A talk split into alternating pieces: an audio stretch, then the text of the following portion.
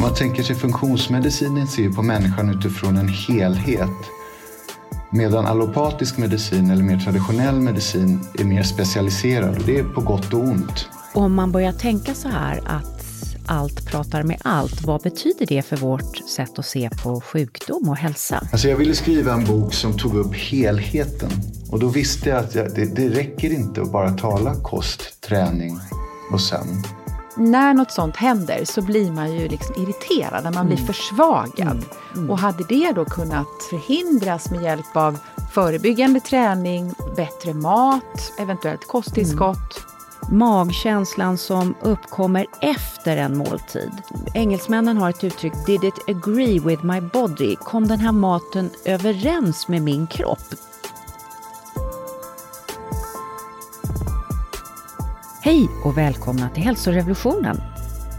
Finns det ett annat sätt att se på hälsa än vi traditionellt möter i vården?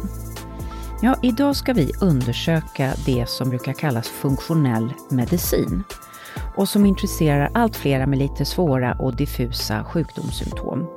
Ja, det kan handla om magproblem, ryggont, allergier, sömnproblem och där kan det ibland vara svårt att få hjälp i vården och folk brukar leta också efter lite alternativa vägar när den vanliga sjukvården får svårt att hjälpa till. Jag heter Maria Borelius, är biolog och vetenskapsjournalist. Och jag heter Karina Lundstedt och är producent och förläggare.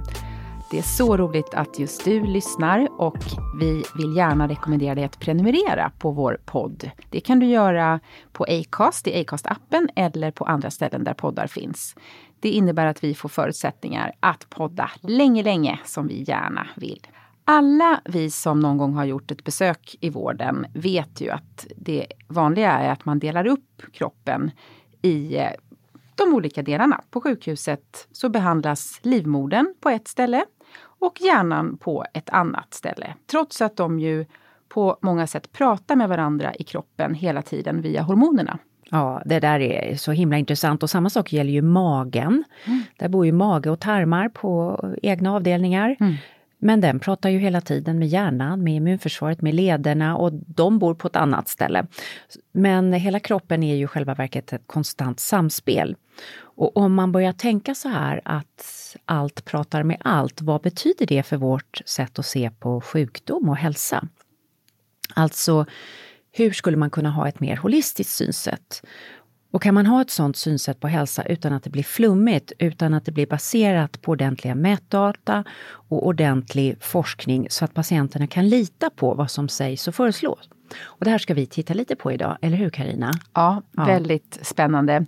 Eh, hälsorevolutionen är ju en holistisk eh, hälsopodcast. Det ja. har ni som lyssnar kanske redan märkt, men idag ska vi fördjupa oss lite extra. Vi tänker ju mycket så kring hälsa, att saker pratar med varandra och mm. eh, min ingång i det här har väl varit liksom mycket via immunförsvaret, därför att det är ju överallt i kroppen och pratar med allt. Men sen hade jag en kompis som blev väldigt dålig i lederna och mm. i magen och hade mm. svårt att få problem i vanlig. Och hon var den som liksom började prata med mig om funktionell medicin. Okay. Ja. Vad, har du, vad har du sett och tänkt och mött? Ja, nej men alltså det är väl att nästan varenda människa har ju någon liten krämpa man går runt med och då kan man väl inte boka tid och slösa med doktorns tid, tänker nej. jag. Mm. Det, det är väl att, att vår traditionella sjukvård är ju utformad efter de som har drabbats av ja, riktiga sjukdomar, allvarlig sjukdom. Och där är den fantastisk. Verkligen! Ja, och det har jag har... otroligt eh, fantastiska erfarenheter av. Det, ja. det kan man inte nog tacka Nej. sjukvården för allt de gör. Alltså när det, ja, som jag var tvungen att då operera hjärtat i i somras eller mm. göra en så kallad ablation. Det mm. kändes mm. ju superläskigt men jag har aldrig känt mig så väl omhändertagen. Mm. mm. Nej men så jag tror just när man har manifesta diagnoser, mm. för då hade du en hjärtarytmi, mm. okej okay, då är det det här som är den senaste tekniken, då är vården fantastisk. Precis också så när det gäller akuta trauman, om man ja. råkar ut för en olycka, till exempel ja. cykelolycka och får hjälp efter det. Så att vad vi talar om idag är väl liksom det här, ja, gråskalan. Mm. Liksom. Sömnproblem, magont, mm. ständiga mm. huvudvärkar, mm. smärta smärtor i rygg som man inte direkt kan se på någon röntgenplåt eller Nej. upptäcka via någon test att här sitter problemet, utan lite allmänt diffust. Mm. Och eh, jag hade problem, fick problem med nacken här nu när jag suttit liksom, med, vi har pratat om det tidigare med allt... eh, Ja, den här gamnacken Ja. när man sitter och skriver eller sitter vid datorn. Ja, Usch, det har jag också. Ja, och det liksom, ja men det går ju upp i huvudet Mm. och det går ner i ryggen och det gjorde plötsligt att jag liksom kände mig lite konstig i magen. Och, alltså Mm. det, det är så uppenbart. Och jag kände ju mycket, så hälsorevolutionen, hela den boken som jag skrev började Mm. ju med att jag hade flera symptom. Och i min vildaste hjärna så hängde de här inte alls ihop. Nej. Okej, ont i ryggen, skitont, skvalpig mage, smådeppig och liksom ständiga infektioner. Jag såg det som helt olika problem. Men när jag ändrade livsstil så hanterades alla de här problemen. Så det var ju helt uppenbart att det här var problem som pratade med varandra i min kropp. När du skapade bättre förutsättningar i För kroppen. att Ja. läka mig själv Ja. så, så gick alla de här symptomen ner parallellt. Mm. Så eh, det är ju uppenbart liksom att det här holistiska, det blir ju lite lätt vad ska vi säga, att den vanliga vården kan tycka att det är ett flummigt synsätt. Mm. Men så kommer också många nytänkande läkare som tycker att det är helt självklart.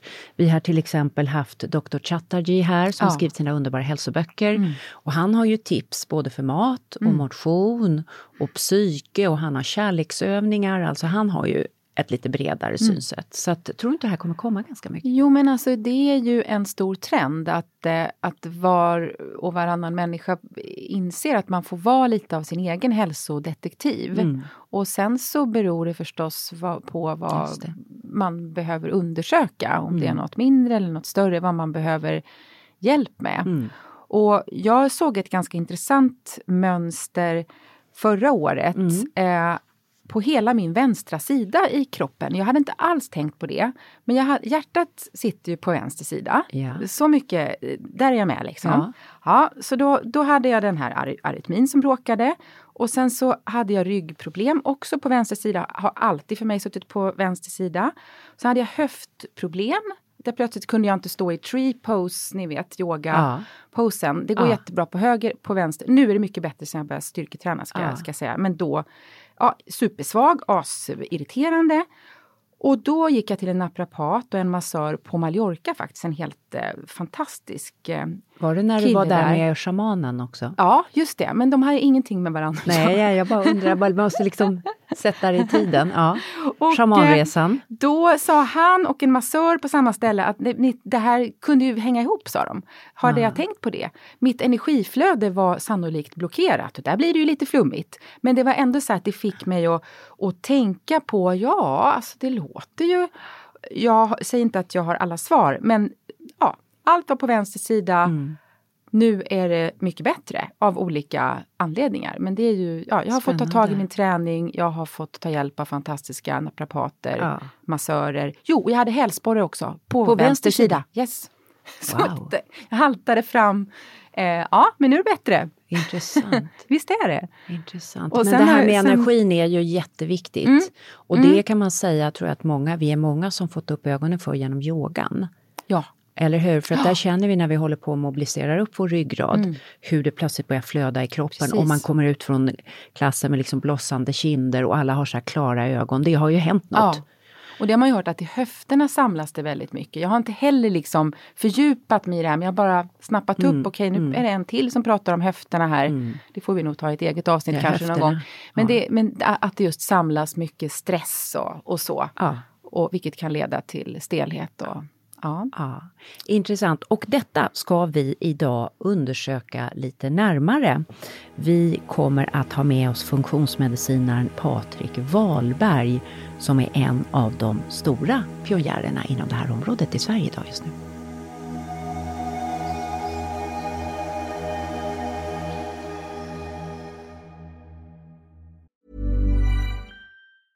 Ryan Reynolds here from Mint Mobile.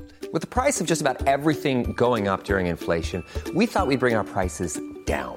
So to help us, we brought in a reverse auctioneer, which is apparently a thing. Mint Mobile unlimited premium wireless. Ready to get 30, 30, bit to get 30, bit to get 20, 20, 20, bit to get 20, 20, bit to get 15, 15, 15, 15 just 15 bucks a month. So, Give it a try at mintmobile.com slash switch. $45 up front for three months plus taxes and fees. Promo rate for new customers for limited time. Unlimited more than 40 gigabytes per month. Slows. Full terms at mintmobile.com. Hey, I'm Ryan Reynolds. Recently, I asked Mint Mobile's legal team if big wireless companies are allowed to raise prices due to inflation. They said yes. And then when I asked if raising prices technically violates those onerous two-year contracts, they said, "What the f*** are you talking about? You insane Hollywood ass."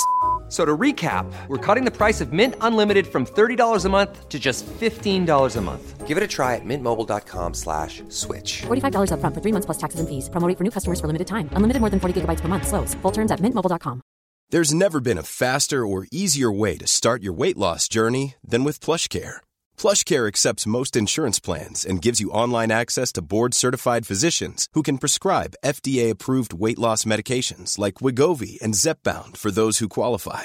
Take charge of your health and speak with a board-certified physician about a weight loss plan that's right for you. Get started today at plushcare.com slash weight loss. That's plushcare.com slash weight loss. plushcare.com slash weight loss. Den här veckan sponsras vi av Läkerol, en riktig klassiker sedan 1909. Sockerfria pastiller som kommer i olika varianter för den som vill skapa en god fräsch smak i munnen. Och Läkerol kan även stötta tandhälsan, eller hur Maria? Ja, Läkerol Dents är mjuka tuggpastiller och de innehåller 50% xylitol. Produkten är märkt med Sveriges tandläkarförbunds logotyp på asken då Sveriges tandläkarförbund stödjer användning av xylitol som huvudsakligt sötningsmedel i pastiller. Ja, så de här pastillerna stöttar din dagliga tandvård eftersom intag av pastiller med xylitol bidrar till att bibehålla tändernas mineralisering, vilket innebär att emaljen blir hård. För att uppnå bäst effekt så tar du två Läkerol Dents när du äter eller dricker något under dagen. Tre till fyra tillfällen per dag efter varje måltid eller snackstillfälle rekommenderas. Mm. Till exempel kan man ta en Läkerol Dents istället för tuggummi. Och Läkerol Dents finns i smakerna mentol, sweet mint och strawberry. Och en nyhet är nya smaken raspberry salmiak. Och förutom dentala fördelar så ger allihopa en jättegod och fräsch smak i munnen och kommer i en liten praktisk ask på 36 gram, lätt att ha med sig i fickan eller handväskan så att man har det tillgängligt. Mm, smart! Du hittar Läkerol Dents i de flesta dagligvarubutiker, i servicehandeln och på utvalda apotek. Den här veckan samarbetar vi med Ako, ett svenskt hudvårdsvarumärke som grundades redan 1939. Ako har det mest sålda solskyddet inom svenska apotek och de presenterar just nu flera nyheter. Sommaren och solen är ju äntligen här och extra viktigt är det att skydda ansiktet mot solen. Eller hur Maria? Ja, det är ju ansiktet som utsätts för allra mest sol. Och därför vill vi ju se till att smörja in ansiktet med solskydd varje dag den här tiden på året. I ansiktet är vi dessutom ofta kräsna på vilka produkter vi vill använda och Ako introducerar nu en nyhet just för ansiktet. Aco-Sun Face Cream Age Defense solskyddsfaktor 50. Det är en återfuktande anti-age solkräm för ansiktet med högt solskydd, alltså solskyddsfaktor 50. Och den här krämen ger omedelbart skydd både mot solens UVA och UVB-strålar och den är lätt att använda och skön att absorbera snabbt in i huden. Ako Sunface Cream Age Defense solskyddsfaktor 50 är berikad med niacinamid som motverkar hyperpigmenteringar och ökar hudens elasticitet. Hyaluronsyra återfuktar på djupet och peptid bidrar till kollagenproduktionen för fastare hud. Den är både dermatologiskt testad och oparfumerad. Passar alla hudtyper inklusive känslig hud. Ja, om vi ska ta det där igen så ger alltså Acos nya Sun Face Cream ett ökat UVA-skydd plus återfuktande hyaluronsyra och reducerar hyperpigmenteringar. Jag har väldigt lätt att få såna där på kinderna. Så tänk på att det är bra att skydda dig från solen på alla sätt du kan. Sök skugga, använd keps, hatt, solglasögon och så självklart solskyddsfaktor. Ja, jag sitter här med kepsen på mig idag. På ako.se kan du läsa mer om nyheten Ako Sunface Cream Age Defense SPF 50. Just nu har Kronans apotek erbjudande på alla Akos solprodukter. Besök Kronans apotek i butik eller online. Ta hand om dig i solen. Tack Ako! Välkommen till hälsorevolutionen Patrik Wahlberg. Tack så hemskt mycket för det.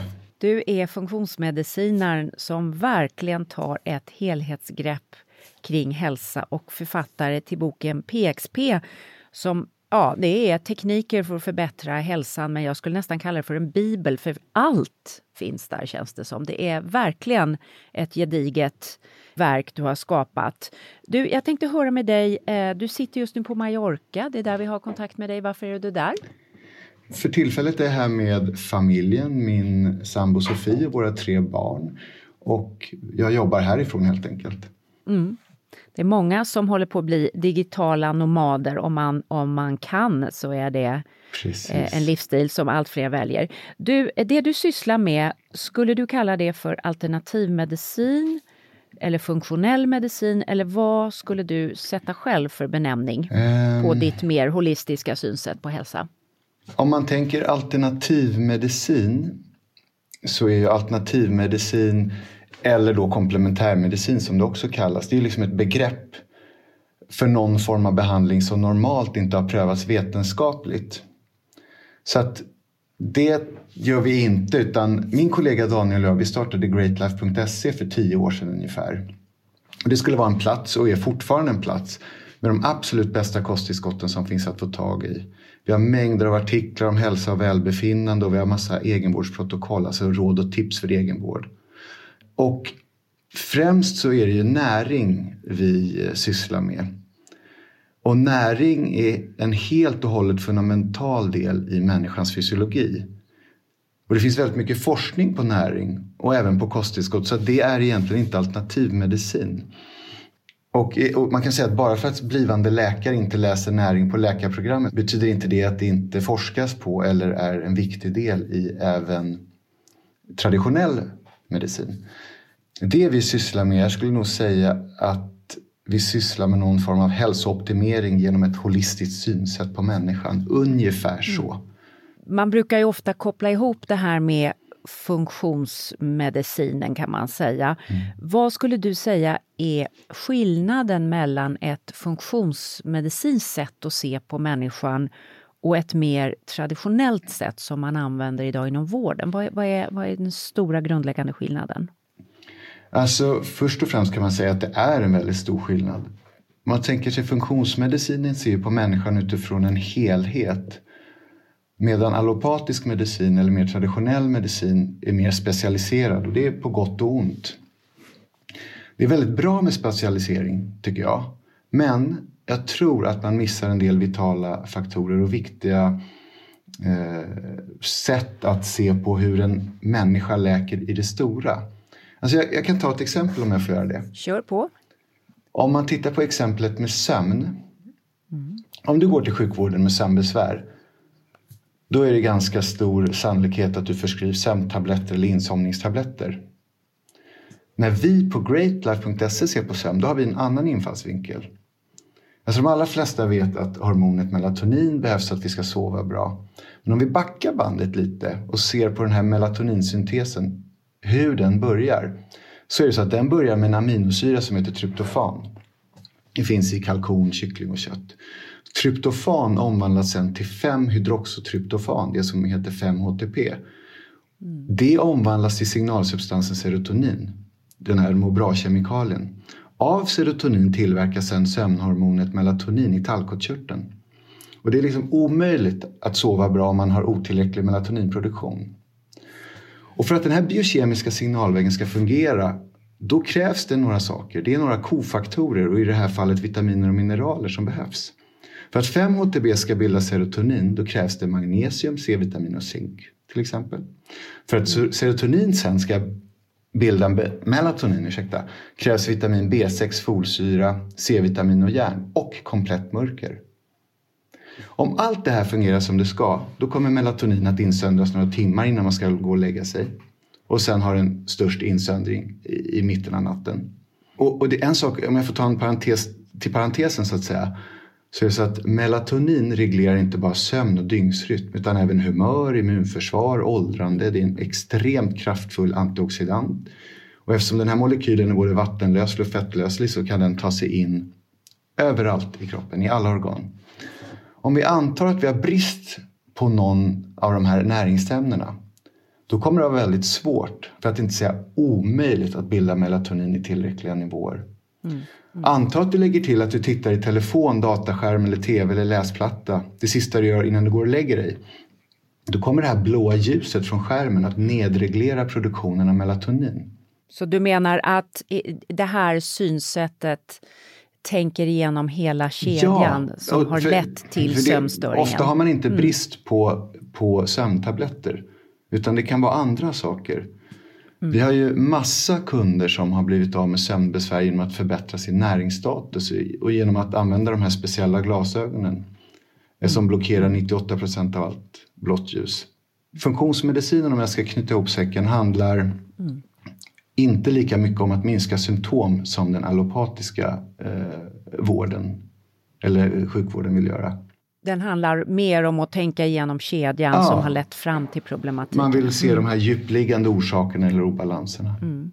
Vad kan man vinna då på att ha ett sånt här funktionsmedicinskt synsätt som du tänker? Eh, jag tror att den största vinsten är faktiskt att patient eller, eller individen får en mer gedigen läkning.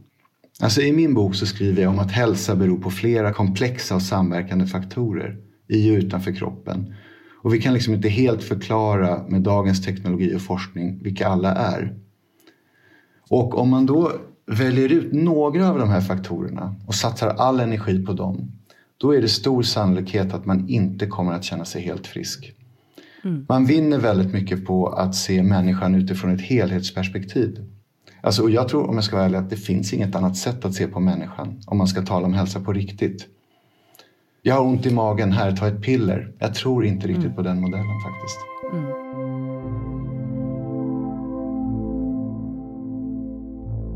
Din mamma blev tidigt sjuk i livet när du var en pojke. Hur kom det att påverka dig? Ditt sätt att se på hälsa? Mm, ja, men det, det, det stämmer.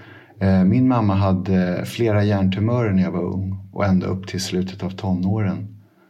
Och hon blev förlamad, hon kunde inte gå, hon kunde inte prata. Hon fick liksom lära sig att läsa och skriva från början.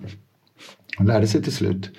Men hon har haft liksom kroppsliga besvär hela livet på grund av de här eh, tumörerna. Hon var jättestark fysiskt och mentalt. Men det var oerhört tufft för henne och för mig. Jag fick ju se hur drömmar och mål fullkomligt gick om intet på grund av ohälsa. Och där bestämde jag mig att jag ska lära mig mer om kroppen än alla läkare som jag träffade under de här åren. Mm, mm. Men en sak att komma ihåg det är att allt som har en baksida har vi faktiskt en framsida. Jag menar, jag kunde inte påverka det som hände mig då. Men jag kunde påverka hur jag såg på situationen. Och det finns lärdomar i allt. Och väljer man att se dem så blir livet lite lättare. Man, det mm. betyder och vad var lärdomen inte... för dig, kände du, i det här svåra? Ja, men det, och det, det, det är en väldigt viktig lärdom för mig. Och det är den viktigaste lärdomen jag har fått och som jag har burit med mig sedan barndomen. Att, och det är en ganska självklar lärdom, att den största rikedomen är hälsa. Alltså om jag inte är frisk och om min fysiska, mentala och andliga hälsa inte är i balans så spelar annat i livet oerhört liten roll. Och att sen ha fått jobba då tillsammans med min kollega Daniel som jag startade greatlife.se med och våra andra kollegor har varit en gåva för att då har vi liksom kunnat fortsätta med att, att jobba med det här långt efter att min mamma blev sjuk. Så för mig har det varit fantastiskt. Det är ju många som säger att när man gör sina bästa jobb i livet så går man in och hanterar något slags trauma man har varit med om tidigare i livet. Man gör något för sig själv fast tidigare i livet eller för någon nära anhörig tidigare i livet. Förstår vad jag menar? Jag förstår, absolut. Då blir det en nerv i det man, Ja. man sysslar med. Jag skriver ju böcker, Mm. alltså jag skriver till mig den bok jag själv hade behövt ha på något sätt. Precis, Eh, precis. eller hur? Jag, jag håller med dig 100 procent. Ja, en vibb i detta. Jag, tror, Ah, och Intressant. Jag, jag, har, jag har tänkt tanken själv också att jag är så otroligt mån om att hjälpa människor med hälsa. Och det är väl kanske för att jag inte kunde riktigt hjälpa min mamma när, när, när jag Mm. var barn. Så att, nej, men jag tror att du verkligen har rätt. Men du, du har ju då verkligen slagit till här med en hälsobibel av rang. Mm. Och den heter då PXP, ditt bästa jag. Vad är PXP för något? Ja, det är en bra fråga. Den har jag fått flera gånger. Alltså PXP står för Program for Extraordinary Performance. Alltså det är ett program för extraordinära prestationer eller resultat beroende på hur man ser det. Och det kan man ju tycka är... eh, Det har ju varit lite fult att tala prestationer. Varför ska det vara så prestationsorienterat? Men PXP handlar egentligen om att uppfylla drömmar och nå mål. Och för att kunna göra det, då måste man må bra fysiskt och mentalt. Och för att kunna göra det så måste man agera. Man måste göra förändringar i sitt liv. Så att PXP är egentligen en metod för att optimera den fysiska och mentala hälsan. Och den omfattar, ju, som du säger då, fler områden än bara kost, träning och sömn. För jag tror inte att de räcker tyvärr. Hur har du tänkt liksom när du har lagt upp? Därför att man kan säga att de grundläggande områdena är ändå kosten i ett område. Du har träningen som är ett område och sen har du den emotionella återhämtningen om jag skulle kalla det så. Avstressningen och där ligger sömn och där ligger känslohantering och sådär. Hur har du tänkt när du har för jag har själv landat i just de här tre benen också och man gör ju det om man är inne. Men liksom, hur har du tänkt när du valde ut de här områdena? Jag kan väl säga lite som du skrev. Jag skrev egentligen den bok som jag själv saknade. Och, alltså jag ville skriva en bok som tog upp helheten. Och då visste jag att jag, det, det räcker inte att bara tala kost, träning och sömn. För att hälsa är betydligt mer än bara det. Det är många andra faktorer som påverkar som stresshantering, sorgbearbetning. Och det mesta i boken är baserat på vetenskap och forskning och, och, och, i boken finns det över tusen stycken referenser till vetenskaplig forskning. Ja, och du har, du har också lagt in dem mitt i boken, vilket jag tycker är... Jag har aldrig sett det förut faktiskt. Ja, de, de, ligger, de ligger på två ställen. Jag har så att säga, I löptext så ligger referenserna längst Mm. bak. Men så har jag ju som gråa rutor och det är så, Ja. de, de är lite så överkurs som man säger. Eller rättare sagt så här, eh, läs dem om du tycker att just det här lilla området är intressant. Och då ja, har jag när satt 650 sidor inte räcker utan man verkligen vill gräva djupare. Det är underbart. dem. Precis, precis. Ja, då ligger vetenskapliga referenserna i de här gråa styckena. Men annars Mm. ligger, i löptext så ligger de då längst bak. Och för den som eh, är praktiker inom det här eller Mm. vill fördjupa sig så är det ju en oerhört gedigen genomgång liksom av hela allt från nattljusväxter till träningsformer till kött och klimat. Alltså det är en superbredd verkligen. Ja, precis. Ja, men precis. Och, det, och det återigen då, jag skrev ju liksom den bok som jag själv saknade. För jag, det fanns många böcker som jag tyckte missade en del områden eller kanske liksom inte gick tillräckligt djupt i vissa områden. Eh, så att, eh, ja, det, det, var, det var boken som jag själv ville läsa. Ja, ja. Du, om vi går in på kosten då som, eh, som är så viktig. Hippokrates brukade ju säga läkekonstens fader, låt maten vara din medicin och medicinen din mat. Och som du säger, läkarna har några timmars nutrition idag på en femårig utbildning, vilket är rätt fantastiskt. Men hur tänker du kring optimal kost? Först vill jag fråga dig, finns det en optimal kost för alla? Det är en bra fråga. Man kan säga så här. Ja och nej. Det finns några saker som alla människor har gemensamt när det gäller kosten. Och det är att vi är omnivorer. Vi är allätare. Vi är inte karnivorer, det vill säga köttätare och vi är inte heller herbivorer, det vill säga växtätare. eller då vegetarianer eller veganer, utan vi är omnivorer. Och det är en viktig gemensam faktor som gäller alla människor på hela planeten. Och sen finns det givetvis vissa faktorer som gäller alla människor. Och det är så här, man ska undvika raffinerat socker och det finns vissa andra självklara livsmedel som liksom inte ingår i, i människans kost.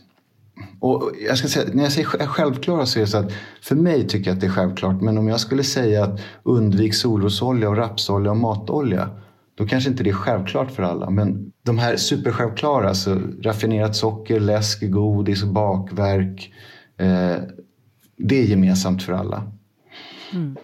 Och, men att gå igenom varenda faktor vad det gäller kosten, det, det, det är ganska omfattande. Men jag kan ta några saker som skiljer människan åt. Och det är till exempel makronutrientfördelningen, det vill säga fördelningen mm. mellan kolhydrater, fett och protein. Den kan skilja mellan människor och geografiska regioner. Mm. Det finns naturfolk som äter 70 till 80 till 90 procent av deras kaloriintag från kolhydrater. Och de lider inte av övervikt, fetma, näringsbrister, hjärt-kärlproblem. De har inte avvikande mm. lipidnivåer eller högt blodtryck. Men det de inte äter, de äter aldrig kolhydrater från så kallad skräpmat. Mm. Sen finns det då naturfolk som kanske äter 3 procent. Att 3 procent av kaloriintaget kommer från kolhydrater. En eskimo till exempel, precis, en inuit. Och precis, och där har vi då den här geografiska skillnaden att ju längre ifrån ekvatorn man kommer desto sämre tål man eh, kolhydrater om man tittar på naturfolk. Och då, och då, kan man ju säga, en del kanske säger så att ah, men det där känns inte som vetenskapligt. Men om man tittar på biokemin återigen bakom. Då är det som så att det finns ett enzym som heter amylas som bryter ner stärkelse i maten. Stärkelse är den viktigaste kolhydraten i mat. Det är alltså en massa glukosmolekyler i en lång kedja och det finns i alla sädeslag och det finns i potatis, sötpotatis och så vidare.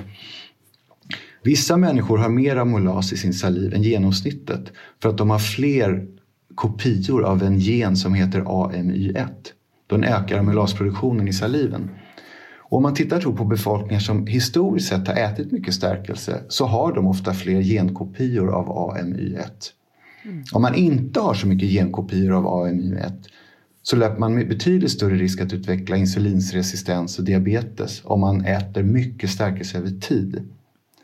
Och, då, och där, det är därför det är så viktigt då i en diskussion om mycket och lite kolhydrater. Då behöver man säga så här, vem är man genetiskt och var bor man? Mm. Mm. Bor du närmare ekvatorn så kan du äta frukt eh, i säsong eller stärkelse i säsong. Om du lever i norra Sverige, ja, då kommer du troligtvis må bättre av att få i dig mättat fett som, som den primära mm. energikällan. Mm. Men sen har vi stora folkströmmar idag. Man går in och, jag var själv inne och kollade mitt eget DNA. Det är mm. både ditt och datt där inne kan jag tala om för dig. Mm. Man kan också vara ärftligt jag vis, visar sig att jag har mycket från Medelhavet. Eh, mm. Vilket, eh, ja, så, så att vi, vi, men man brukar ju tala mycket om det här att gå på sin magkänsla. Jag mm. tänker på det när folk sitter och argumenterar vid middagsbord, just som du mm. säger. Mm. Man ska äta si, man ska äta mm. så. Och, och, jag tänker på det, jaha, det resonemang du för nu om olika mm. typer av vad ska vi säga, både livsstil, hur mycket har jag motionerat, men också vad har jag för ärftlig uppsättning. Eh, vilken ålder är jag i? Är jag i mm. tillväxtfas? Eller, mm. ja, och vilka behov har jag i livet? Alltså vi, vi slår varandra i huvudet med de här baseballträna. Man ska göra så här, man ska göra så här. Men det, mm. det känns väldigt gammaldags tycker jag. Alltså, istället ja. för att peppa folk att förstå sig själva, eller? Ja, jag håller med dig till 98 procent. De 2 procent som jag inte ja. håller med om. Kör 2 procent det, det ja. är magkänslan hos många personer är störd. Alltså inte störd i bemärkelsen att den devierar från det som är naturligt. Alltså många är sådär att ja, men min magkänsla känner att jag, åh, jag är så sugen på någonting. Eh, min magkänsla säger att jag behöver pizza, är det så du menar? Ja, precis. Och det, alltså det finns inte en cell i kroppen som skriker efter pizza. Det kan jag lova. Eh, Kanske en liten cell någon gång. Ja, precis. Ändå. Eh, en gång nej, i månaden kan ja, en liten precis, cell få ropa precis, det, men inte varje dag. Jag nej, fattar. Att, och det är lätt att sådär att nej, men nu, nu, nu måste jag trösta mig och då, det blir lite godis. Men det handlar kanske inte ens mm. om näring utan det handlar om eh, ett trauma som handlar om sorg som handlar om att jag mår bättre om jag äter godis. Jag tänker snarare på den här magkänslan som uppkommer efter en måltid. Ja, absolut. Var det här lättsmält? Var det... Liksom, engelsmännen har ett uttryck, did it agree with my body? Kom Ja. den här maten överens med min kropp? Där är, har man ju någon slags Abs- vibration, tycker inte Ja, du det? Jo, jo, men det tycker jag absolut. Absolut. Och den är viktig att lyssna på. eh, Och lyssna på den ordentligt. Men det håller jag verkligen med om. Eh, och man ska inte fortsätta. Så jag kan ta ett exempel. Grönkål till exempel har blivit väldigt populärt i smoothies. Och så kanske man vräker i sig grönkål och man börjar få lite eh, problem med magen och man efter över tid så kan man få problem med sköldkörteln för den innehåller en del ämnen som inte är bra för sköldkörteln och det är en hyperackumulator av, av en del tungmetaller. Men man har ju läst i den här boken att ja, gröna smoothies på grönkål ska vara så himla nyttigt.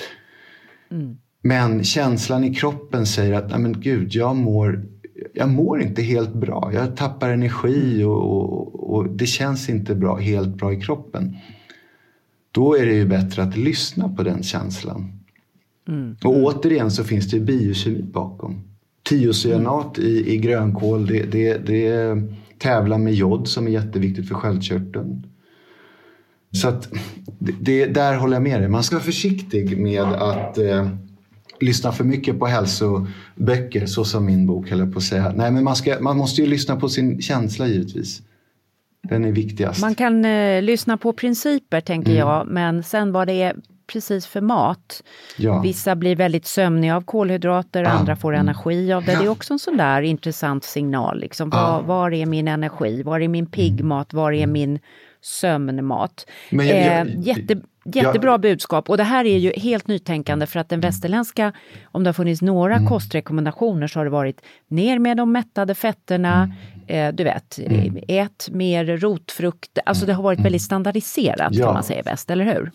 Och jag håller med dig. Och, och, det är kul att du tar upp det där med kolhydrater och sömn. Man behöver alltså titta på detaljer. Jag tar upp det i min bok att jag tycker att det är bättre att äta mer kolhydrater på kvällen för de absolut flest, flesta personerna just därför att det Mm. kan eventuellt premiera till att man blir tröttare. Så funkar min kropp till exempel. Och det är på Mm. Tvären mot. Mm. alla ja, träningsguider som alltid säger att man ska äta stor lunch och sådana grejer. Då vill jag bara gå och lägga mig och sova middag. Och det Mm. Nej, jag går ju förstår. inte. Jag förstår. Nej. Eh, Så att det, det är intressant det här, att våga Mm. lita på sig själv. Kanske inte så mycket vad man är sugen på, men hur man känner efter måltiden. Ja. Så det är en bra läromästare man har där i magen lite grann då, eller? Mm. Ja, ja, men jag tycker det är bra sammanfattat. Du har, när det gäller rörelsen, så har du till och med ett eget program. Du tycker att man ska röra på sig både lite grann varje timma och sen göra lite mer sammanhängande pass, om jag förstår din bok rätt. Ja, men det, och det beror ju egentligen på att jag själv har en stillasittande livsstil. Så jag vet att om jag sitter för lång tid framför en dator och har samma vinklar i kroppen, då kommer jag att må sämre. Och därför så tycker jag, om man kan, om man har möjlighet att gå upp och göra lite rörelseövningar en gång i timmen så tjänar man enormt mycket på det. Och sen så är jag inte helt för, det är inte något jag liksom rekommenderar till allt och alla att till exempel springa maraton, även om det är populärt. Utan jag tror mer på sprinta, eh, gå barfota i skogen, långa promenader, lyfta lite tyngre. Jag tror på den typen av, av eh, rörelser. Och sen så har jag på, i boken och även på, på Youtube har jag filmer som går igenom exakt hur man gör vissa grundövningar. Men där har jag också tagit hjälp av några av Sveriges bästa personliga tränare och en av Sveriges bästa sjukgymnaster faktiskt. Som har liksom, där jag har kollat varenda, varenda liten detalj i de här övningarna för att se att ja, men är det här korrekt? Blir det korrekt vinklar? Vad, hur ska jag tänka och så vidare. Du, eh, för att ta då det tredje området kring, eh, vad ska vi säga, vår återhämtning och vår emotionella bearbetning. Stresshantering är det ju många som pratar om idag, det tror jag vi alla förstår värdet av. Men du tar också upp sorgbearbetning. Varför ser du det som en så viktig del av ens hälsa? Alltså om, man, om man backar bandet och tittar lite på stress så tänker jag att ja, men positiv stress, jag kommer komma in på sorg. Om man tittar på positiv stress så tror jag att det är bra i lagom dos för att få saker gjorda helt enkelt. Men långvarig negativ stress tror jag är väldigt ohälsosamt. Alltså kortvarig stress har liksom räddat oss eh, ur ett evolutionärt perspektiv. Den här fight och flight-responsen har ju skapat biokemiska svar. Så att när vi blev jagade av ett lejon, det vill säga akut stress, så eh, fick vi liksom en signal från hypotalamus att aktivera den här flykt och kampresponsen. Adrenalin, och noradrenalin och kortisol, aldosteron då insändas till blodet. Vi får ökad puls, ökat blodtryck och ökad andningsfrekvens. Blodet dirigeras liksom bort från mag-tarmkanalen för att musklerna ska få mer blod. Allt det här är ju för att muskler ska få mer syre och energi. Det är jättebra mm. när vi slåss mot ett lejon, men enormt dåligt om det sker över tid. Därför att baksidan av den här stressresponsen är att vi nedreglerar vårt immunförsvar. Vi nedreglerar vår matsmältning, vi nedreglerar cellreparation och vi nedreglerar reproduktion. Alltså allt sånt som inte är viktigt på kort sikt för att vi ska överleva men som är jätteviktigt för att vi ska känna oss friska och starka på lång sikt. Så vad händer om vi ständigt är jagade av ett lejon? För det är vi, många människor är det idag, 24 timmar om dygnet året om. Ja, i alla fall eh, jagad av ett, eh, ett litet lejon. Ja, ett litet lodjur kanske. Precis, ett ja, ett, lejon. lite mindre, precis. Mm. Precis. Och, och då tänker jag att anta att du är med om, alltså alla människor drabbas av sorg. Och oförlöst sorg och förlöst sorg är två skilda saker. För oförlöst sorg, vad jag tror, skapar kronisk stress.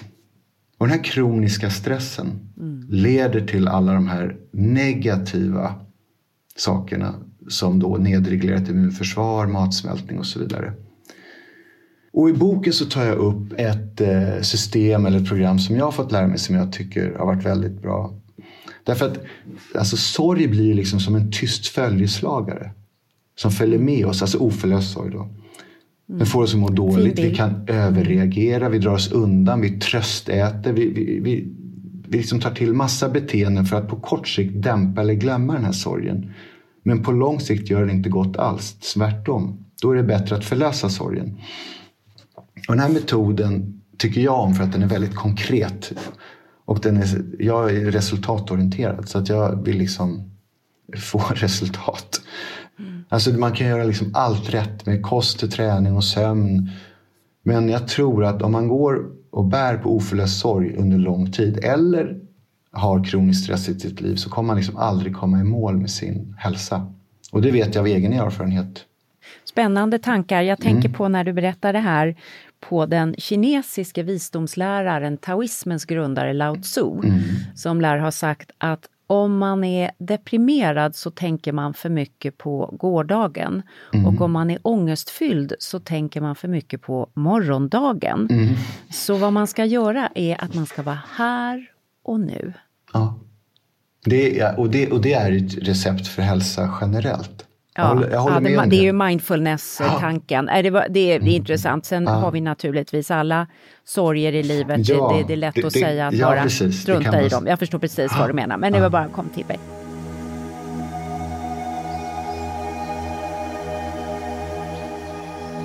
Sen har du en annan superkul grej som jag tycker här som gör din hälsobok så annorlunda. För det är olika såna här, du har ju gått på Handelshögskolan i Stockholm mm. och jag känner att det är olika så här high performance trick mm. som är blandat då med de här mm. väldigt kloka hälsotipsen. Precis. Och då kommer vi till Eisenhower-matrisen. som jag upptäcker att jag har gjort väldigt länge, men jag visste inte att den hette så.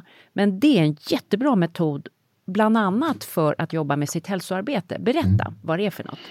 Ja, vad kul att du tar upp den. Ja, den är, alltså, den är riktigt bra. Eh, och det, det, finns ett uttryck som säger att det viktigaste är inte att göra saker rätt, utan att göra rätt saker. Alltså man måste göra det som är viktigast först och inte jobba med fel uppgifter. Mm. Och Eisenhower-matrisen är vad ska man säga, ett prioriteringsverktyg efter den här amerikanska presidenten Dwight D. Eisenhower. Och den strukturerar upp på ett ganska enkelt sätt olika uppgifter så att de blir överskådliga ur ett prioriteringsperspektiv.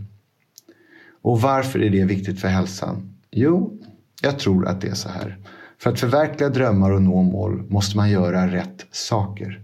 Alltså man tänker att alla människor har 168 timmar på en vecka och 56 av dem går bort till sömn. Då har man 112 timmar kvar. Hur man prioriterar de här timmarna och vad man väljer att göra med de här timmarna kommer att avgöra om man når de mål man sätter och om man kan förverkliga sina drömmar. Och det gäller egentligen inte bara hälsa, det gäller ju allt. Och alltså, och om jag får säga så här, alltså livet är ju inte ett Excel-ark som man ska, ska eller bör strukturera upp i detalj. Men genom att försöka göra det som är viktigt istället för att göra oviktiga saker rätt så kanske man kan få mer till sånt som är viktigt på riktigt. Det vill säga familj, vänner, relationer, få tid i naturen, få egen tid som är så viktigt, få tid till träning. Eller att förverkliga saker man vill göra. Och det handlar ju om vad det än är. Det är olika för olika människor. Skriva en bok, slipa på en båt, sticka kläder, spela ett instrument eller vad man nu väljer att göra. Och därför är det viktigt att göra rätt saker och inte göra saker rätt. Intressant, för att jag tänker, det är ju allt det du beskriver, men för mig har det framförallt lärt mig, eh, jag lärde mig den ur de här Stephen Coweys mm. böcker om sju, sju, ja, sju vanor, sju goda vanor som har blivit så framgångsrika över hela mm. världen. Den lärde mig att skilja på det som var bråttom mm. och det som var viktigt. Ja. Och viktigt är ju, det, saker kan ju vara både bråttom och viktigt. Mm. Om det brinner hemma hos en då är det otroligt viktigt och otroligt bråttom. Mm, men om någon bara ringer i ens telefon då är det bråttom men mm. det kanske inte är viktigt. Precis, eh, precis. Och sen har man saker som då är viktiga och inte bråttom och där mm. kommer ju ofta det här med hälsan in mm. innan man har blivit manifestsjuk. Mm. Och det nedprioriterar vi. Mm. Det vill säga det är viktigt men det är inte bråttom. Jag kan träna nu, mm. jag kan träna imorgon, mm. jag kan träna i övermorgon. Mm. mm. Mm. Och där, där kommer ju ofta de här hälsomålen och därför blir de ofta nedprioriterade för vi prioriterar det som är bråttom. Nej, visst är det så. Och det, och det är därför ja. den här matrisen då är så pass bra för den tydliggör just den här problematiken du tar upp. Och där ligger ju hela guldet, ja. allt det här som är viktigt, där ligger ens guld och ja, inte bråttom. Där ligger de viktiga relationerna, ja. där ligger hälsan, precis, där ligger kanske precis. att lära sig att sjunga eller precis. språk, allt det här som får en att, att, vibrera lite i livet. Mm. Ja, kul att du har med den. Ja. Vi är pepp på det, säger ja. jag. Eisenhower, nu har jag fått ett namn på den också, mm. Eisenhower-matrisen, mm. den kan man läsa mer om i din bok.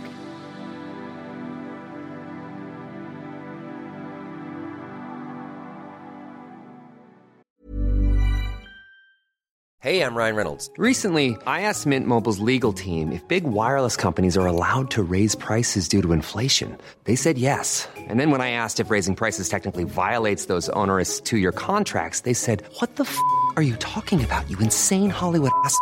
So to recap, we're cutting the price of Mint Unlimited from $30 a month to just $15 a month. Give it a try at mintmobile.com slash switch. $45 up front for three months plus taxes and fees. Promo for new customers for limited time. Unlimited more than 40 gigabytes per month. Slows. Full terms at mintmobile.com.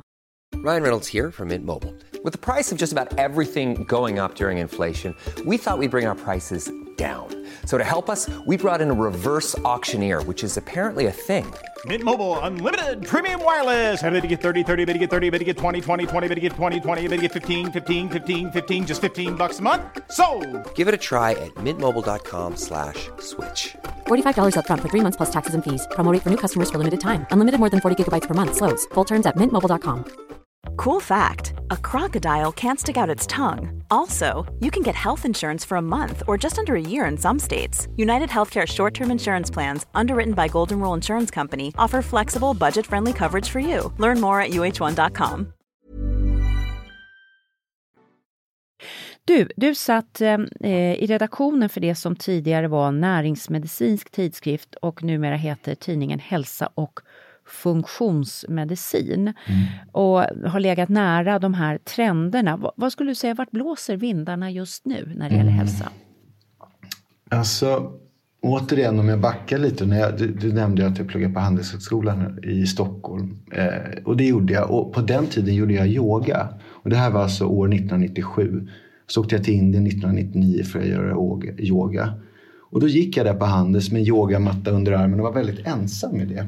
De flesta Ja, det tror jag att du var. Ett, ett, ett ufo. Det tror jag Men att var. idag- Bland alla vattenkammade Ja, och precis. kostymer. Ja, jag, jag, det, det, precis, det, det, det, så Hade var du såna här strumpor med tår också, du vet med såna här sydda tår? Nej, Du gick barfota i nej, strumpor? Nej, nej jag, hade, jag hade vanliga kläder men jag hade liksom ett yogafodral med mig. Eh, och idag ser man ju ofta det eh, om man går på stan. Men då var det, var det var liksom inte så populärt helt enkelt.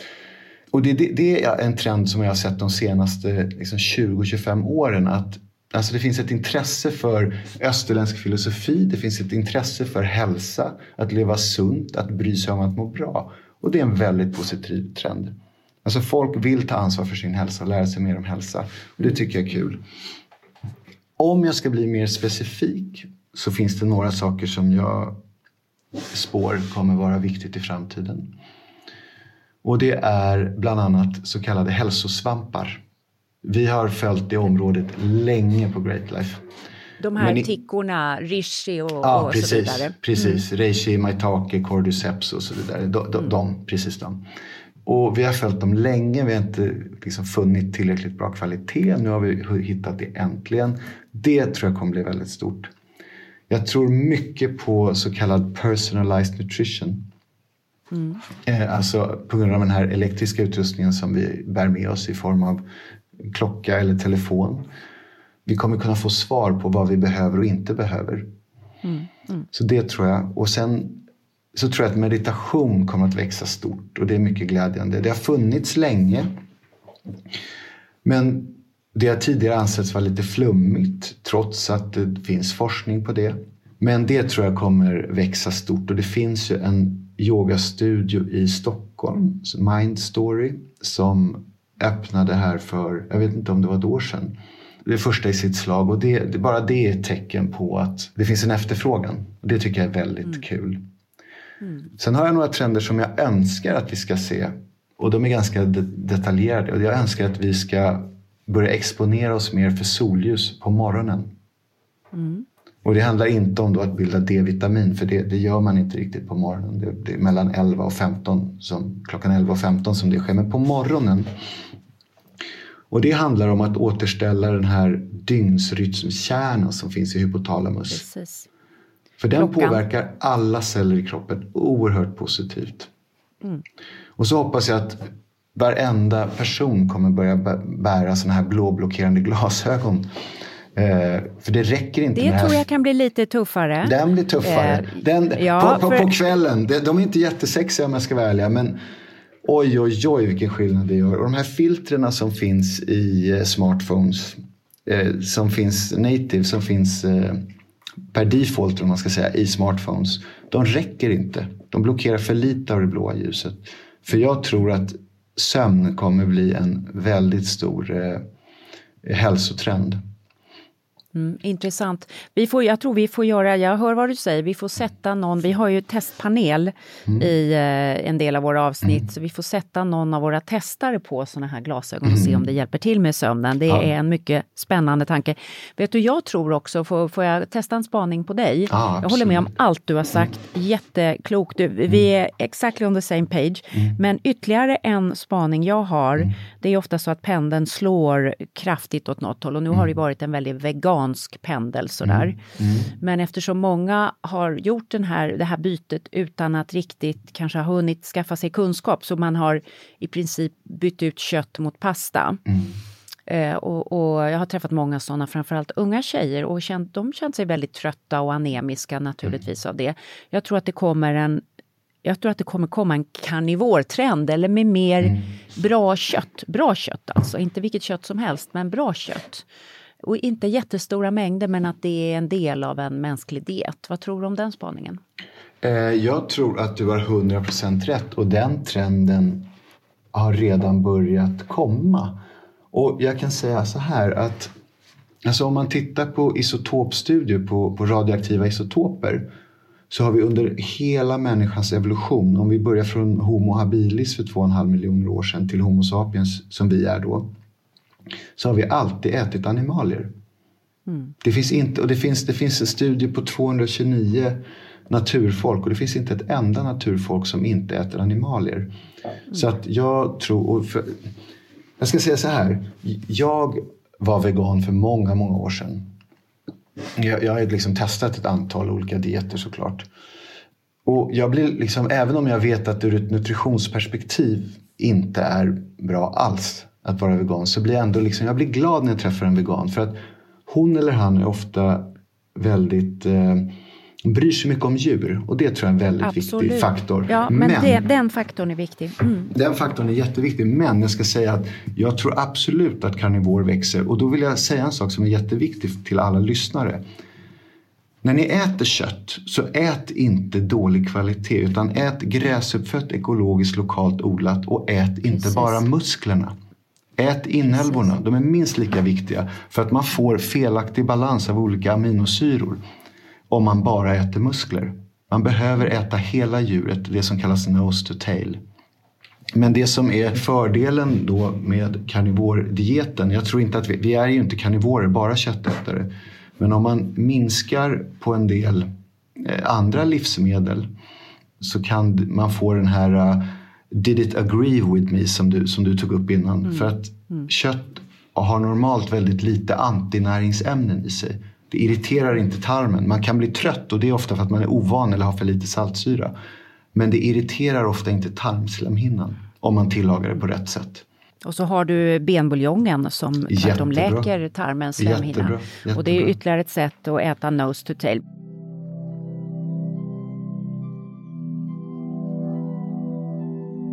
Du, jag skulle prata, vilja prata lite med dig slutligen om kosttillskottens roll. Mm. För det finns ju liksom två skolor. De som säger att det viktiga är grundmaten. Eh, och sen finns det de som säger det är alltid bra att komplettera och stärka upp. Vem bör ta vad och när? En så här totalt övergripande fråga som är helt omöjlig att svara på. Men nej, nej, men vet du vad? Den, den är bra. Eh, och det är så här, först och främst vill jag ju säga att eh, både Daniel och jag som har startat greatlife.se, alltså det är inget att snacka om vad det gäller att eh, kost är det viktiga såklart. Det finns inga kosttillskott i världen som ersätter en sund kost. Det går inte. Man måste först och främst äta bra. Men det finns en problematik, eller flera eh, problematiska områden. Om vi börjar från början så är det så att livsmedel innehåller lägre nivåer av näringsämnen än vad de tidigare har gjort. Alltså våra jordar håller på att utarmas i en ganska alarmerande takt. Det finns en studie som är gjord i University of Texas och då har man då jämfört näringsdata från 1950 och 1999 för ett, ja, drygt 40 olika grönsaker och frukter. Och då ser man då att mängden protein, kalcium, fosfor, det var järn, B12 och C-vitamin har minskat rejält sedan 1950. Och det beror på då att ja, men, vi ska ha snabba jordbruk, större storlek på grödorna. Vi måste ha en snabb tillväxt och den ska tåla, tåla pesticider. Men det har skett på bekostnad av näringsinnehållet. Och det finns en... Och vi äter inte efter säsong heller utan Nej, vi, liksom precis. driver jordarna. Precis. Precis, och det finns en jättekänd eh, professor som heter John Crawford som forskar på jord och växtnäring och han säger att Eh, jag ska hitta det här citatet. Han, ja, han säger så här. En grov beräkning av den grad av förstöring av matjorden som pågår idag tyder på att vi har matjord kvar för cirka 60 år. Ungefär 40 procent av den jord som används för jordbruk runt om i världen klassas som antingen förstörd eller allvarligt försämrad. Det senare innebär att 70 procent av matjorden är borta. Odlingsmetoder som stjäl kol från jorden och gör jorden mindre robust samt mer näringsfattig. Även den välskötta jordbruksmarken i Europa håller på att gå förlorad i en ohållbar takt. Lägg till då några andra faktorer. Att vi utsätts för mer fria radikaler och gifter än vad vi någon gång under evolutionen har gjort. Och att vi får i oss antibiotika. Vi får i, och även via den mat vi äter, vi får i oss eh, små plastpartiklar. Vi stressar mer och har, det är alltså inte ovanligt med ganska obalanserad tarmflora och besvär i mag-tarmkanalen. Inte hos alla men hos flera om vad det borde vara. Så är det som så att det kan vara så att vi inte får i oss tillräckligt med näring via mat. Och alltså om man tittar på ungdomar så har jag för mig att det är mellan 15 och 25 procent av kalorierna kommer från vad man kallar skräpmat. Godis, läsk. Per automatik så får man näringsbrister. Mm. Och det är ju så att folk unnar sig inte liksom en måltid i månaden eller två eller tre. Utan folk unnar sig kanske flera gånger i veckan. Lite godis här, en bulle där, någon fika där. Eller, alltså, det, jag menar, det, det sker på bekostnad av näringen och därför så tror jag och vi att ett kosttillskott kan göra skillnad. Och vi har ju sett det. Vi jobbar ju jättemycket med eh, vi har enormt mycket statistik. Vi har hundratusen, jag tittar på det, vi har hundratusen mejl från kunder. Och, så vi, och, och, det ligger liksom i vårt DNA att se vad, vad, vad, vad, vad frågar folk efter och vad får vi för svar? Vad, vad hjälper folk och vad hjälper inte folk? Och kosttillskott hjälper om man eh, har brister.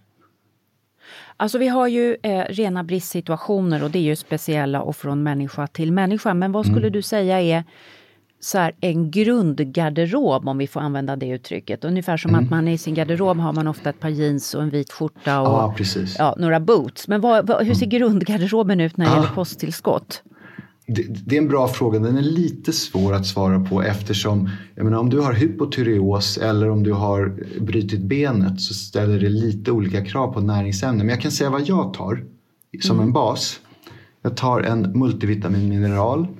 Mm. Jag tar D-vitamin, jag tar C-vitamin, jag tar mjölksyrabakterier, alltså det som kallas probiotika. Jag tar magnesium, zink och sen tar jag lite specialtillskott som vi har i vårt sortiment. Mm. Du tar inte omega-3?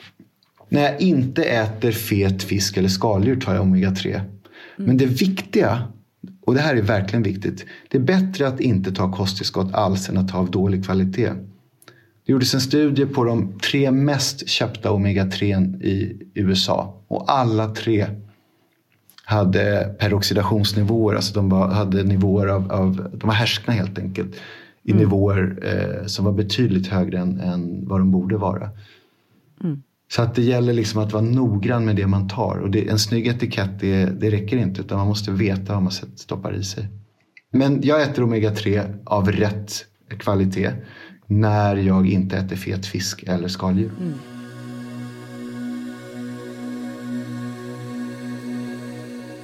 Du, vi ska ta avrunda här men jag är mm. förstås nyfiken mm. på du med ditt synsätt som både är liksom mm. rotat i forskningen men ändå mm. kommer in lite från tvären. vad, vad mm. tänker du att pandemin som har mm. drabbat jorden har lärt oss om vår hälsa?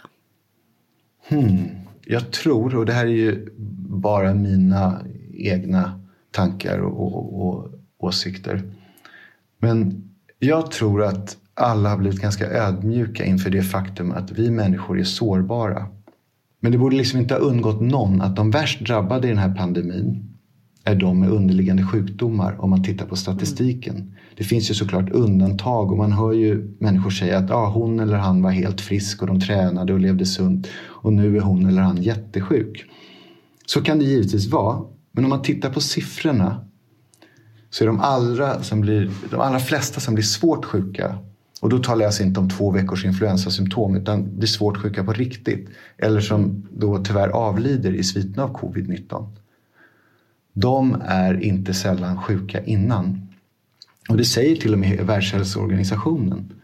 Att de flesta som smittas av covid-19 upplever en mild eller måttlig eh, andningssjukdom och återhämtar sig utan någon särskild behandling. Men äldre människor och de med underliggande medicinska problem kan riskera att utveckla allvarlig sjukdom. Mm. Så om jag ska då svara på frågan så om man tittar på naturfolk så lider inte några naturfolk vad man vet idag av de här underliggande problemen. De har inte hjärt-kärlsjukdom, de har inte diabetes, de har inte kronisk andningssjukdom. De har inte de övervikt. Har inte de, övervikt de har inte övervikt näst eller största cancer. riskfaktorn. Nej, mm. de lider inte av metabola besvär. Det är klart att du kan drabbas av covid och bli svårt sjuk även om du inte har en underliggande sjukdom. Men jag tror att risken är mindre. Sen vill jag säga att jag vill vara väldigt ödmjuk inför det faktum att folk dör. Och att vi vet väldigt lite om vad som kommer att ske. Vilka som kommer att drabbas. Vi vet inte hur de här mutationerna kommer att utvecklas och hur framtiden ser ut för olika virus. Mm. Men även för antibiotikaresistenta bakterier som har kommit lite i skymundan. Jag kan ju bara säga vad jag har lärt mig. Och lärdomen kvarstår från då min mammas sjukdom. Och det är att hälsa är väldigt viktigt. Det har varit det hela mitt liv och pandemin har liksom inte förändrat det utan snarare tvärtom. Den har förstärkt det hos mig. Ja, Patrik, vi får mm. avsluta där. Det är mm. nästan en eh, predikan känner jag från dig. Ett mission du har. Mm. Eh, jättespännande att prata med dig, kloka tankar och eh, jag rekommenderar alla som har ett djupt hälsointresse att eh, ta din bok och, och, sätta den på nattduksbordet. Den kan man hålla på att läsa ganska länge, eller hur Patrik? Mm. Ja, det, det, kan man. Och eh, jag vill säga ett stort tack till dig Maria för att jag fick komma och eh, prata med dig. Det var jättetrevligt och intressant. Jag hade gärna fortsatt i timmar. Var rädd om dig och ha det bra med din familj då på ja. Mallorca. Detsamma. Mm, hej. hej. Hej. Temat den här veckan är ju helhetshälsa och en planta som verkligen tillför mycket från smak till skönhet till hälsa är citronen.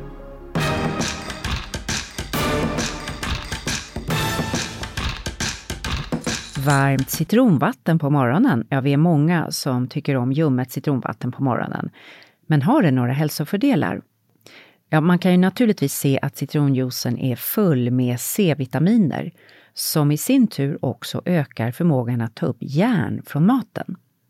Ett flertal studier har visat att den som får i sig mera citrusfrukter får en minskad risk för magcancer.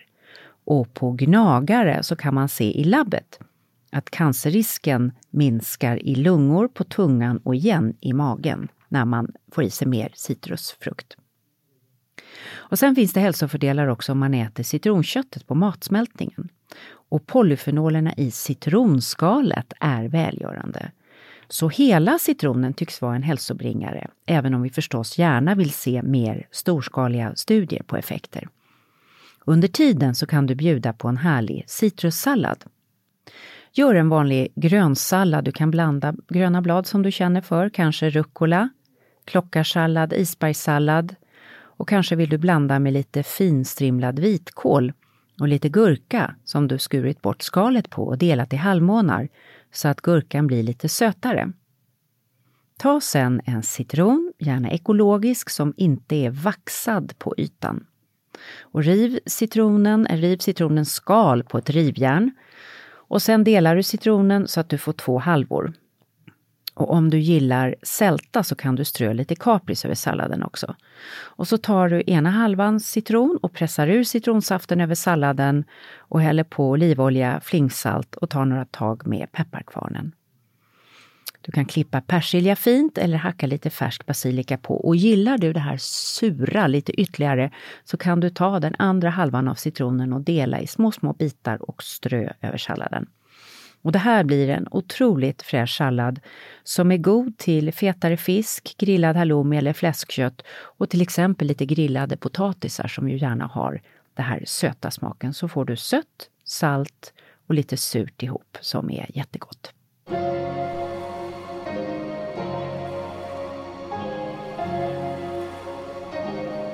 Vilken otroligt intressant intervju, Karina. Ja men verkligen, väldigt eh, kunnig man eller kille, Patrik. Blir inte du nyfiken på saker du har drabbats av själv, varför de drabbade dig? Alltså i, i, i västerlandet så går vi bara till doktorn och får konstaterat att ja, men du har X. Mm. Och sen får vi åtgärder mot det och det är jättebra. Men just det här varför kom det här? Vad, mm. vad låg det Det ligger ju det här funktionsmedicinska, mm. att liksom tänka den här långa kedjan. Nej, för mig är det väl också hela tiden en balans och ett utforskande. Jag tror att det här högpresterande, det passar många idag. Men jag tror att man, det, det som är så bra med hans bok är ju att kunna ta, ta till sig mm. eh, det, som, det som passar. Det är ju inte alla, eh, tror jag, våra lyssnare som, som känner jag, jag ska liksom bli den här maxade versionen av, av mig själv. Nej men inte bara det, det. men att gå ner och borra tänkte jag mer ja. Har jag fått ont i en höft? Mm. Vad beror det jo, men på? Det var ju då, om, för att ja. återknyta till den här ja, dumma eh, höft. Det, när något sånt händer så blir man ju liksom irriterad, man blir mm. försvagad. Mm. Mm. Och hade det då kunnat, kunnat förhindras med hjälp av förebyggande träning, med hjälp av bättre mat, eventuellt kosttillskott mm. Mm. på något sätt. Och hur man kan ju idag undersöka om man har näringsbrist. Nej men det gäller väl att vi, alltså vi lär oss så otroligt mycket genom att göra den här podden. Jag, jag, jag är fortfarande, jag är lite, jag, jag måste smälta det här Mm. Det är jag. lyxigt. Ja. lyxigt. Jag, Mm. jag tänker så här att jag menar, har man en manifest diagnos som du hade i din arytmi eller man har någonting annat så tror jag mycket på västerländsk medicin. Verkligen. Därför att man behöver akut diagnos och hjälp. Mm. Eh, men när man har alla de här småkrämporna på vägen. Mm. Patrik nämnde sömnproblem, Mm. Eh, stresssymptom, eh, magstök Mm. som ju är en stor sån här gråzon som drabbar många. Att då inte bara få det fixat med ett piller, även Nej. om det förstås är väldigt skönt och jag vill också bli fixad. Mm. Men man vill ju förstå varför man har fått det för att slippa få det nästa Mm. gång igen. Och det här lite mer undersökande som Patrik är inne på, liksom vad, att man får vara lite grann sin egen doktor. Mm. Det tror jag kommer komma mer. Eller att vi kan gå till just funktionsmediciner och andra som kan vara ett komplement Ja. till den vanliga vården. Inte istället för, för det tror jag inte på, men ett komplement där vi kan få det här mer grävande synsättet. Varför Precis blev så. det så här med Ja. din mage eller din axel eller sömnen? Och sen i perioder i livet, ja om man har någon svår sjukdom och kanske till följd av det har svårt att sova, då är det ju jätteviktigt att man, att man tar hjälp. Mm. Och för då är det absolut viktigaste då, tror jag, Absolut. att man verkligen får sin vila Ja. för att kunna läka vad det nu är. Ehm, så att det gäller väl just att eh, hitta balansen som så ofta här i livet. Jag tror på både och. Ja, jag, jag jag Ja, tror på att ta ha för allt. sig Ja. av, av båda, båda eh, och sen... Eh, Och så magkänslan som Ma- du som ja. Mm. så ofta återkommer till. Att det är ju eh, mycket vad passar mig i det här. Det kommer ny forskning Mm. hela tiden inom det som kanske då tidigare kallades för alternat- alternativmedicin eller sådär. Men, Mm. men som idag kopplas ihop med det traditionellt vetenskapliga. Är, är det inte så? Så Mm. Jo, att det liksom jo, blir mer och mer vedertaget och att det liksom sammanflätas. Ja, och det viktiga är då att om man ska leta rätt på en funktionsmedicinare att man söker upp någon som har liksom en gedigen kunskap om forskningsläget och så. Det får man också komma ihåg att man måste göra det här med urskiljning. Bara för att någon säger att allt hänger ihop behöver inte betyda att den har kunskap om hur det hänger ihop. Så det, det, det också. Men ja, det här är ett jättespännande ämne och vi kommer borra i det här och nu kommer jag fundera över varenda grej jag har i kroppen, hur allting Ja. hänger ihop med allting annat. Vilket det förmodligen gör. Så att eh, det är ju en ynnest att få göra den här podden. Ja men visst är Ja, det. vi lär oss otroligt Ja, och den mycket. ena gästen leder till, till den Till andra. den andra, Ja. ja. verkligen. Och har du funderingar på saker i din kropp och din hälsa eller någonting som vi har sagt idag som du funderar över och vill lägga till något så går det jättebra att mejla oss. Vår mejladress är halsorevolutionenpodcast.gmail.com Vi finns även på Instagram och där heter vi halsorevolutionen understreck podcast. Jättekul att så många följer oss. Mm. Tack för att du lyssnade och var rädd om dig. Tack!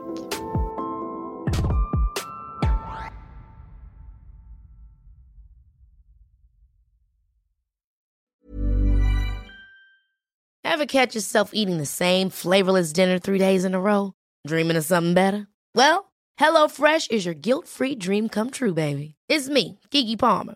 Let's wake up those taste buds with hot, juicy pecan-crusted chicken or garlic butter shrimp scampi. Mm. Hello Fresh. Stop dreaming of all the delicious possibilities and dig in at HelloFresh.com. Let's get this dinner party started.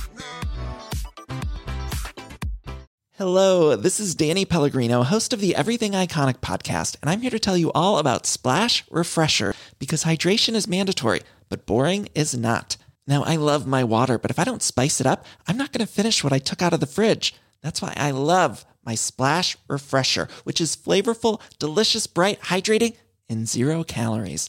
The wild berry flavor is my fave. No, wait, is the pineapple mango flavor my fave? You know what? All five craveable splash refresher flavors are my fave because they're so delicious. So get hydrated and enjoy it with Splash Refresher.